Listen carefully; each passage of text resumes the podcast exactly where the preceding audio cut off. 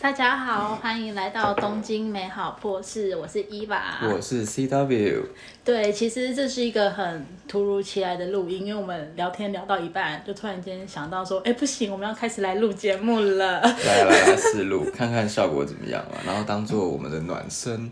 对，然后之后会删掉。对，所以有听到的观众，你还蛮幸运的，希望会有听众听到。OK。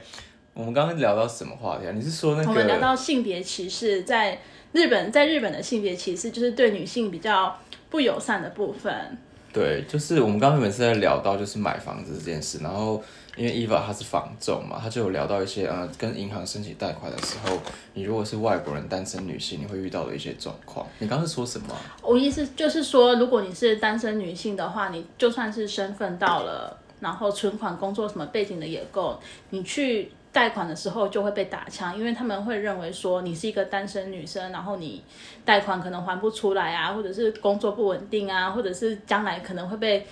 就是辞退，薪水没有到，种种原因会认为你贷款还不出来而拒绝贷款给。哎哎，那如果我今天是我在什么投投资银行上班，我超有钱，然后我存款就是完全可以 cover 很久的。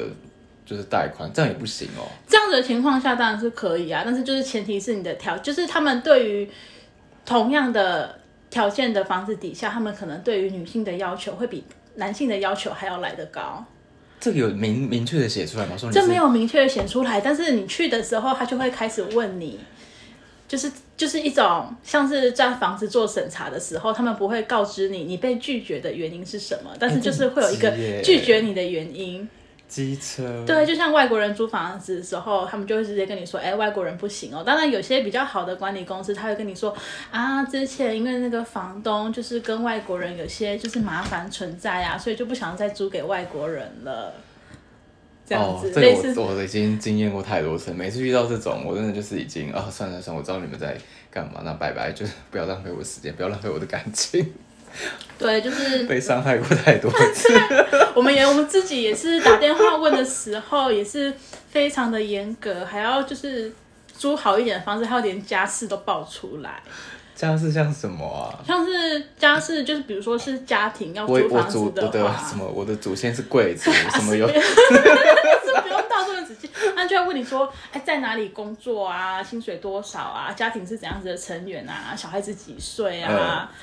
种种的各种理由，然后你就要很仔细的念出来。像看房子的时候也是啊，就只是想要去看贵一点的房子哦，他就会说：“那我现在要开始问你客人的条件是怎么样，请你跟我讲。”然后就要开始跟客人说：“哦，他在哪里哪里工作，然后年收大概多少，家庭成员怎么样。”然后有些更靠北一点，他还问说：“啊，他现在住哪里？”就一直是因为客人想要看港区的房子。他如果你住在太穷的地方，可能觉得你看不起那哎，真的哎，我后来觉得我要分享一下，我觉得这个，嗯，就除了性别之外，其实我觉得我也有被反过来歧视哎。怎样的？就是我之前我还没有拿到日本的永久居留权哦。对，by the way，我最近刚拿到永久居留权。对，耶！好，这个题外话就是，对我在拿到永久居留居留权前几个月，我大概就知道我会拿到了。那因为在日本，你有永永久居留权，买房子是比较友善的，贷款比较好贷，然后。呃，利率也比较好看，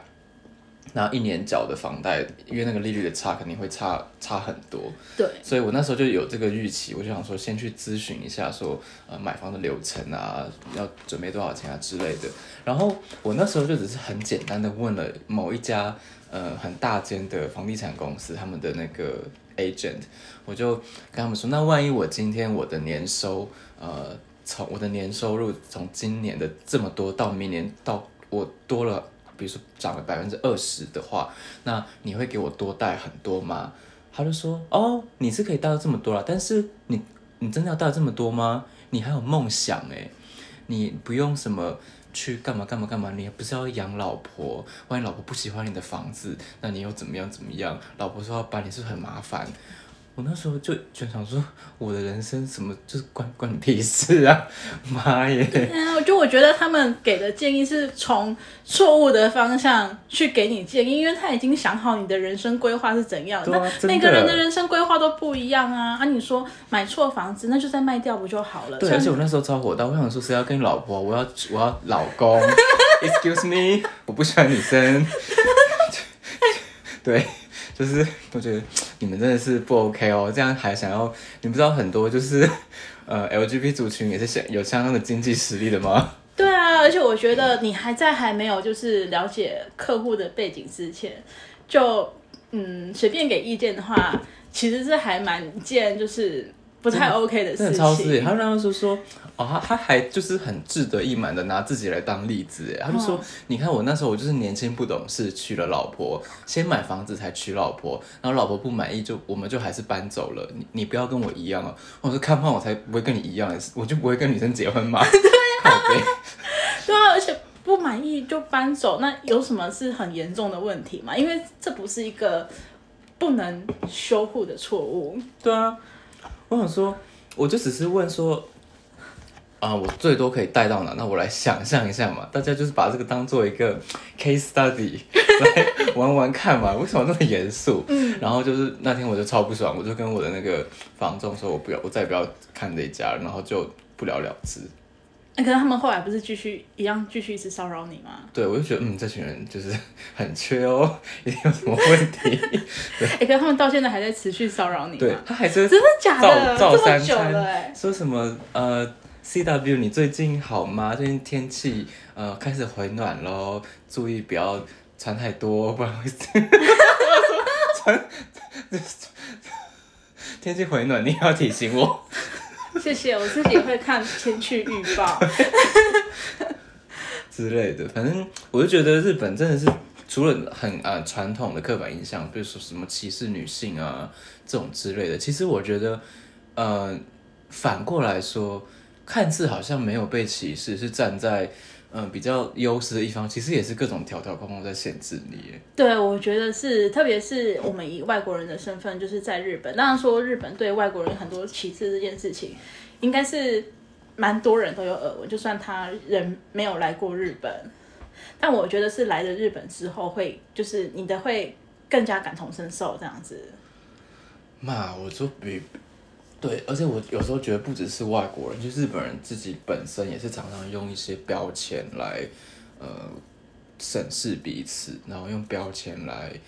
做决定。其实他们有时候自己也蛮受不了的，这是我必须说，因为我毕竟活在一个百分之九十五我都我都讲日文的工作环境，而且大家都还是蛮呃受过教育，然后专业度很高的一个职场环境。这种就是说话模式还是常常存在。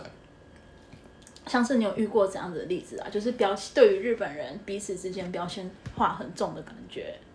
彼此吗？比如说，嗯，好，这个其实蛮，这应该讲讲了没有关系啊。像是我的大老板，他是在呃国外工作很多年的日本人，嗯所以他自己其实本人他的工作习惯没有那么呃本这么传统，可是没办法嘛，他现在既然回来日本工作了嘛，那他手下大部分的人就还是毕竟背景跟他差很多，然后他大职场的平均的职场文化还是蛮传统的，没有那么国际化，所以其实有时候我老板有时候很直接的一些沟通方式啊，会让呃中间管理层很受不了。我就常常在那种大老板不在的场合，那些 meeting 里面听到中间管理层就是有意无意的抱怨他、什么什么的，然后其实他们自己也会互相揶揄说啊，我们这些偶机上都是感情不好啊什么的，他就是在国外待过，他就比较了不起啊什么的之类的，他就是会英文好啊什么的，就其实也不是说谁高谁低，而是一种呃非我族类的这种，哼，我就不太想要了解你，因为我觉得了解你很累。哦，哎、其实我好像就是也有类似的经历耶。应该说，因为我自己的背景就是在澳洲留学过，然后刚来日本的时候，他们也会觉得说，就是我的背景跟他们不一样，他们比较难跟我沟通，或者是我有太多就是会很主动的讲出自己的想法来，然后对于一群就是没有跟外国人工作的日本人来讲，就是我们彼此就是都很痛苦。所以我那时候刚来日本的时候，我刚来日本的时候，我是在静冈工作，因为我就只是为了拿到签证而已，然后就是在完全一间日本公司、纯日系公司上班，那种从昭和时代就开始的那种老公司，然后唯一的。当时就是我的同期，就是唯一三个一样一起过来的台湾人，对，但是我们就是都被分配到不同的地方去。然后我那时候可能就是日文不好，然后加上没有那么的了解日本文化，应该说我以为就是会雇佣外国人的日本公司，他们对于外国人有一定的认知。就是会知道说外国人有跟他们有有所差异，所以会包容一点。但我后来去了之后，就是发现，哎，我自己错了，因为他们就是觉得说，你既然来了日本，那就算你是外国人的身份，你也得照日本人的工作方式，或者是你要尽快变成日本人。哦，我觉得，哎，我觉得照日本人工作方式是 OK 啦，因为我觉得毕竟对这么强劲的经济体，它很大一部分。它可以支撑这样的规模，就是因为他们他们有他们的日本模式，那我觉得 OK。嗯。可是要不然变成日本人，我就觉得太 over。对啊，他们还会讲说，哎，你讲日文都有口音，就像外国人一样。我就说，干，我就外国人啊。对啊，就像外国人。对啊，我就外国人。他你是想要逼我逼到什么地步？然后后来那是一段还蛮不愉快的，就是。蛮蛮不愉快的，就是生活，就是刚来日本的体验，就是到最后就是有一点就是自己被抛哈拉的感觉，就是职场霸凌。对对，抛哈拉是日文的那个，然后它其实是外来语，它它是就是英文的 power harassment，它日文叫做 power harassment，那简称 power 哈拉。对，日语小教室大家可以笔记起来。然后后来就是就是遭到职场霸凌嘛，然后就是一度就是觉得自己有忧郁症的倾向。但后来去看医生，那确实也是有忧郁症。然后那时候那钱就是还吃药啊，然后休止之类的，很辛苦哎，我大概懂。对，就是，但是因为刚刚说那时候也有跟家人就是诉苦这些事情啊。然后家人跟他说：“啊，你受不了你就回来之类的。”但没办法，因为我是个爱面子的人，而且我觉得我回去我就输给日本人，所以 所以没办法，我就是坚持下去。然后后来就是换了一个环境，然后来到东京，就是展开新的生活。就来东京之后，就再也不用吃药了，然后也不会就是坐电坐公车坐电车坐到一半就开始哭。所以我觉得，如果说大家在生活上可能遇到，诶，过不了的关啊，还是怎样之类的，在这边曾经建议大家就是换个环境，会让自己好过一点。就是不管面对于什么事情都是啦，就是遇到烂人也是啊，遇到渣男也是，你就远离他就好了。真的是不要奢求去改变别人的想法，或是改变整个环境，你改变自己是最快的。对啊，就对我真的觉得人就是你都出社会，其实你真的很难会因为。其他人，然后就改变你自己的行为。我就真的觉得改变自己是最快的了。对，我觉得就是因为我身边还蛮多朋友，他们可能就是可能对于原本的环境还是什么有所依恋之类的，所以他们不太会愿意想要就是改变这个环境。他们会希望就是啊，他们不会想要逼自己去离开那个环境，他们会就是希望就是这个环境会。变成他想要的样子，他可以继续待在原本的地方。真的，但是我觉得啊，就是我们又又拉回歧视这件这个核心命题，就是你如果今天呃，我觉得会歧视的人本身，他其实就是比较懒得去思考人与人之间差异性的一种想法。那你今天就要面对一个这么懒得去动脑的人，你还奢望他会去改变，这其实就是一件怎么讲，比登天还难的事情。对，如果你自你自己觉得，就是你自己觉得，去呃包容别人，什么是很简单的事情，但是有有时候这可能是一种知识的诅咒吧。就是你觉得好像理所当然的事情的，你在面对一件理所当然的事情，你好像很没有办法理解，说为什么有人没有办法去理解说包容性、多元性这个概念呢？但对啊，可是很残酷，就是现实就是 他们不理解。啊，你们可能永远不会理解彼此。那你要让自己开心，就真的是赶快闪人。对，我觉得特别是在日本这个地方，哎，就是他当然说日本人他们自己也知道说，在日本就是死脑筋的人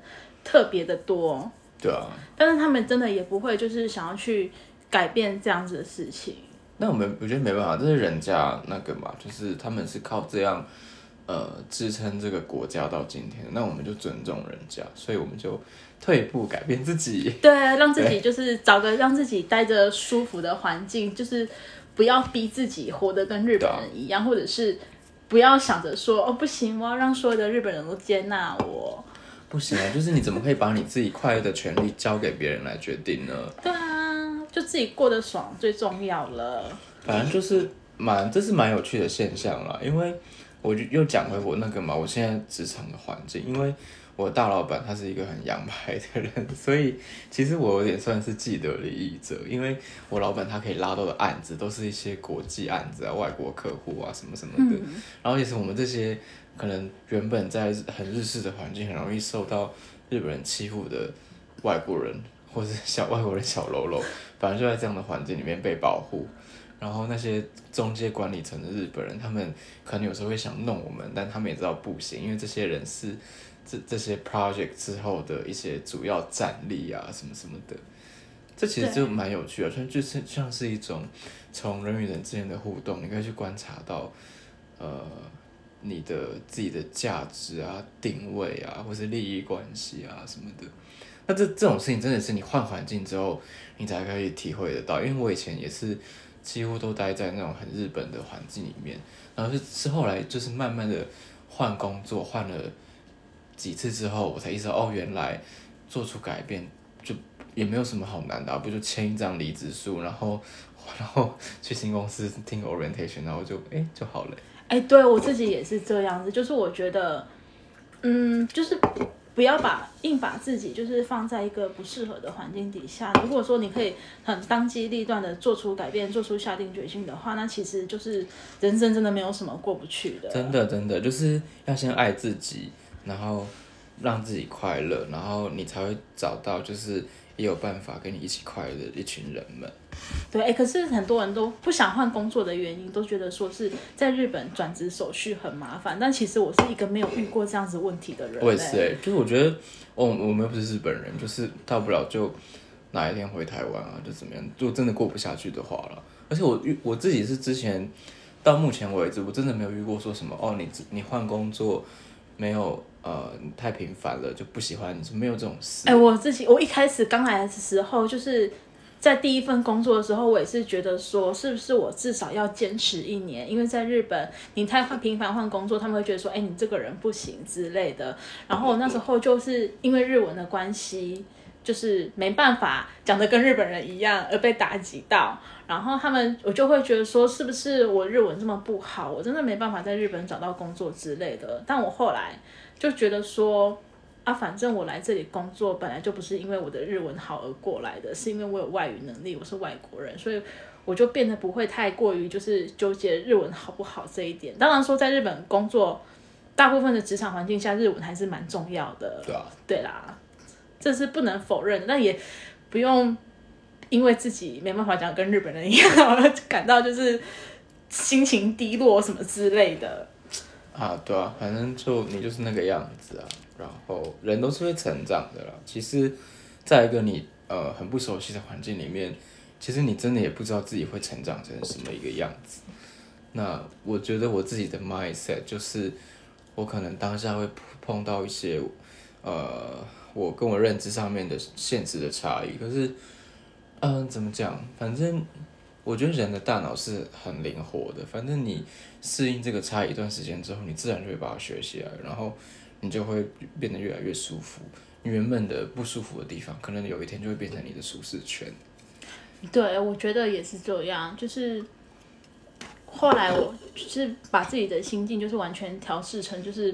不理日本人，也不是说不理日本人，就是跳脱。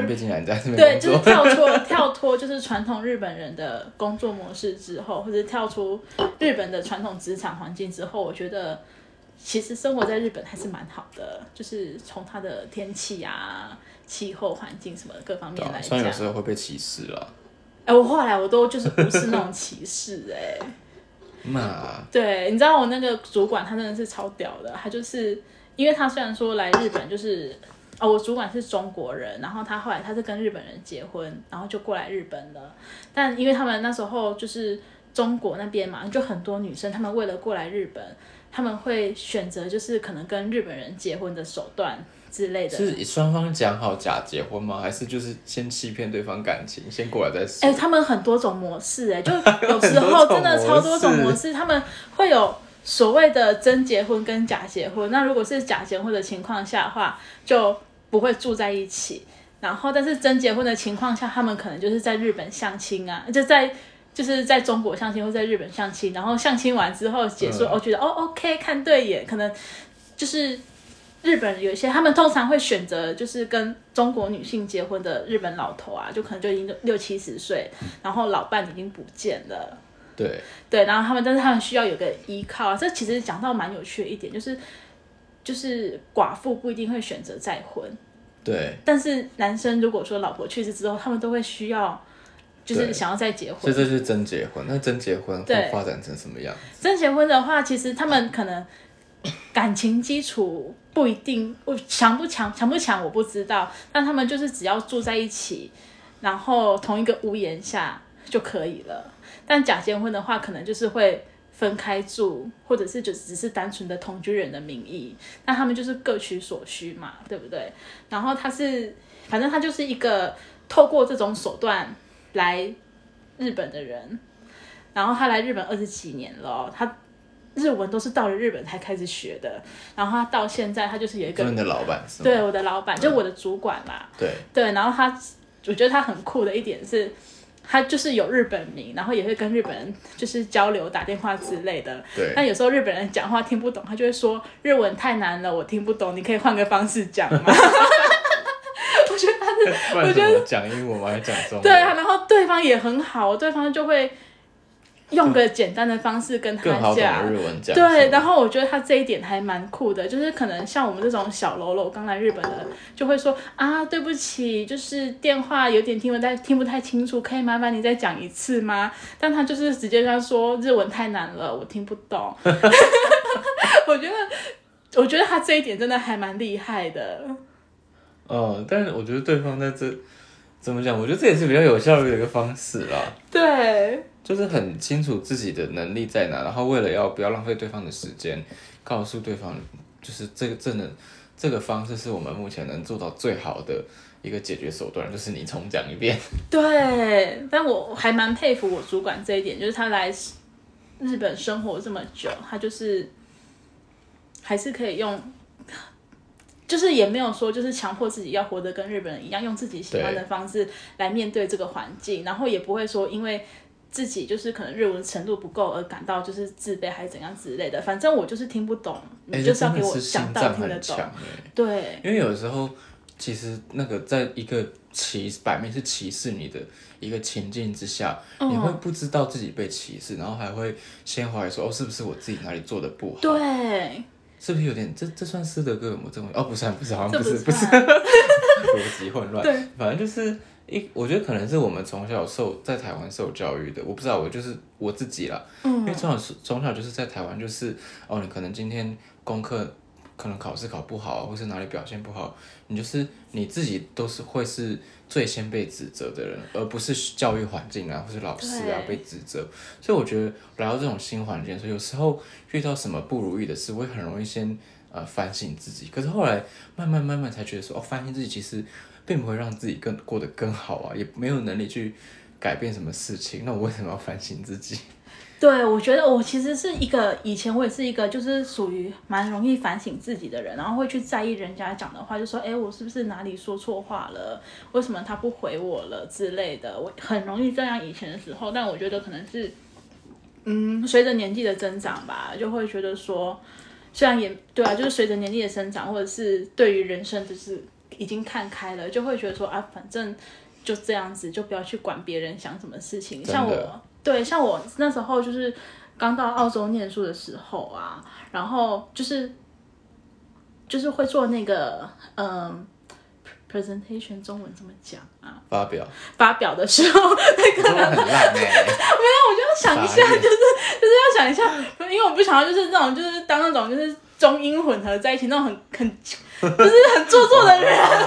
我原谅你，你不要礼不要讲不要讲晶晶体，礼貌性问一下，就是这是我的错。然后那时候就是因为同同样的组员嘛，他们几乎都是那种母语系的人，就是英文程度接近母语。然后我们那时候就是上台做发表的时候呢，我就觉得自己就是讲的好像就是哪里不好之类的，就是没有那么的流畅。然后我下来下台之后，我还会跟就是。澳洲人的组员说：“哎、对不起，我刚才就是讲的不够好。”然后澳洲人的组员就很好，他们就说：“哎，没有啊，你刚才讲的很好啊之类的。”然后我那时候我以前、哦对，但是我以前那时候我还想说，还会去查澳洲人反讽的方式 之类的，哦，你真的很防卫耶，对，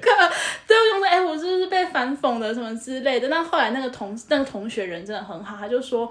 哎，我觉得就是英语本来就不是是你的第一外第一不本本来就不是你的母语了，它可能是你的第二甚至是第三外语。对啊，所以我真的很难、啊，对啊所以中文母语者而言，呃，他就说你叫我用中文就是讲话的话，就是发表演讲的话，我可能就是一个屁都讲不出来。所以你真的做的很好了。所以后来我觉得是因为这样，你在于就是学习上面就其实还蛮有动力的。对啊，这本来就是一个很正常的事情。我们就是，如果你从小没有就是被丢在那种可以把英文培养成母语的环境的话，然后你母语又只有中文，那你一定是学日文或是学韩文会学比英文快很多啊。然后你又要，当当然在学术环境是无可厚非啦，可是你从小没有那个环境的话，你要逼自己。就是听起来跟母语者一样，就是在找死啊，对，就给自己添找麻烦，给自己压力。我后来就觉得算了，人生就是没有必要给自己找麻烦。真的，我们要发挥我们自己的比较优势啊！我们学日文就学超快的、啊，对，因为我们有那个汉字。对啊，就是反正就是不要觉得自己是呃标准在哪里，自己就一定要怎么样。反正我觉得做到自己可以尽到怎么讲，发挥自己最大的努力，然后不要后悔，我觉得就好了吧，对吧、世界上有很多标准，可是。嗯，你过得开不开心，那个标准是只有你自己才能定的。对，可是我们现在好像这样就讲的观众好像都过得很不开心的样子。没有啊，我们是没有那个意思啦。对给大家正面你又在防卫我，就像你 在访问你的澳洲人主人一样。对，就对不起。我我原谅你。对，可是刚去真的很容易这样哎、好了，对啊，我就觉得说，哎、他是不是万一我扯人家后腿？因为他是那种就是比可能比较在意分数、比较上进一点的人，就很怕就是我不会扯人家后腿，害人家本来可以拿个八十分，因为我讲不好，剩下七六十分。你今天这个状况，我突然想到，嗯你这是在歧视自己耶，就套回我们原本的主哎、题。对，哎、对，其实我还是我会蛮。呃，对耶，哎这样这样讲，我突然间突破盲点了。真的假的？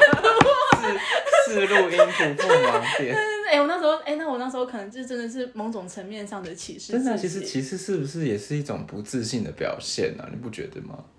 哎、我对耶，被你这样一讲，我那时候那对别人也是因为我那时候确实就是因为是不自信，所以才会有这样子的反应出现，就是还真的去去查说，就是澳洲人会不会讲话反讽之类的，因为大家都知道，就是日本人讲话就是很喜欢反讽。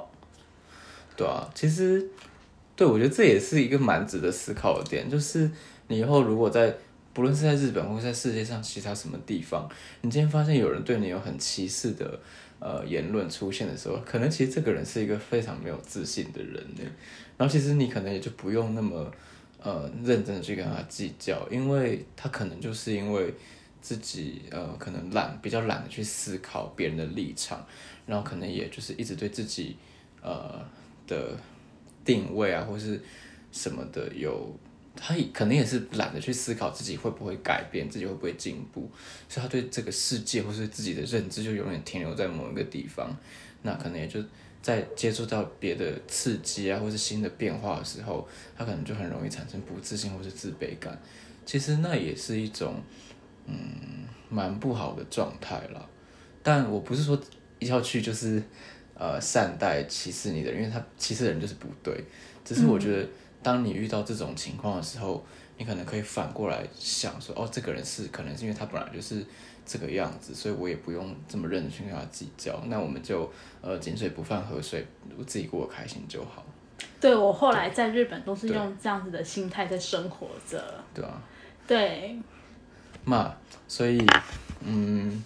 所以我们现在就是到我们两，我觉得我们两个都到达了一个比较豁达的阶段。这也是为什么我们想要做这个 podcast。我们就是希望可以把呃比较真实、有正面有负面的我们的呃面貌都传达给听众，然后让就是这种呃虽然人是人是过在海外，可能有时候看起来很好玩、很光鲜亮丽，但其实我们私底下也是。很朴实、很平凡的在过着我们的东京小日子的一群人。对，我们就是其实身上也就是发生过很很多很多的故事。那就是希望我们在接下来的节目当中呢，就是可以跟继续跟观众、听众朋友们分享我们在东京的小故事们。然后，如果说你们生，就是也希望说，就是听众在生活上有遇到什么破事之类的，可能需要我们的开导，虽然不一定开导的很好。我讲的好像是人生导师一样。没有没有当人生导师的意思，就是我们可以跟你一起吐槽你的破事，那也都可以跟我们分享。对，你可以寄信到我们的 Gmail 信箱，然后也可以在我们的。文字呃呃信箱或是语音信箱呃留言给我们，对我们都会很认真的去听，很认真的去看，然后可能会带有点吐槽啦，请请不要介意。对对，如果怕吐槽就不要寄进来。那不是刚才说要开导人家的，结果现在又给人家吐槽。对，那我们今天就先到这边，我们嗯下次再见。好，这这集到底要不要删掉啊？哎，先看看听起来怎么样好了。好，那就先先先到这边。好，好，大家拜拜。下次再见，拜拜。